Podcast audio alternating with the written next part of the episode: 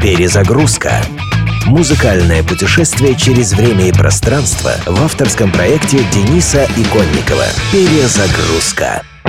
Певица Елизавета Иванцев говорит, что сама иногда забывает свое настоящее имя. Только папа все помнит и очень неадекватно реагирует, когда мое имя забывают друзья, говорит Елизавета. Он им сразу всю растительность красной книги перечисляет, особенно когда в ночи звонят. Растительность папа Елизаветы перечисляет потому, что друзья просят позвать к телефону елку. Именно под этим псевдонимом знает и любит певицу целая армия ценителей ее творчества. В жизни елки было время, когда она готова была отказаться от творческих устремлений и целых три года работала простой официанткой в кафе. Все решил звонок из Москвы, куда ее позвал Владислав Валов, также известный как шеф, лидер команды Bad Balance и один из главных хип-хоп продюсеров страны. Несмотря на такую протекцию, талант елки выходил далеко за границы каноничного хип-хопа. В ее музыке нашли место элементы поп-музыки, альтернативного рока, R&B, регги и других стилей. Эта гремучая смесь вышла впервые в свет в 2005 году на написанном и спродюсированном Валовым альбоме «Город обмана».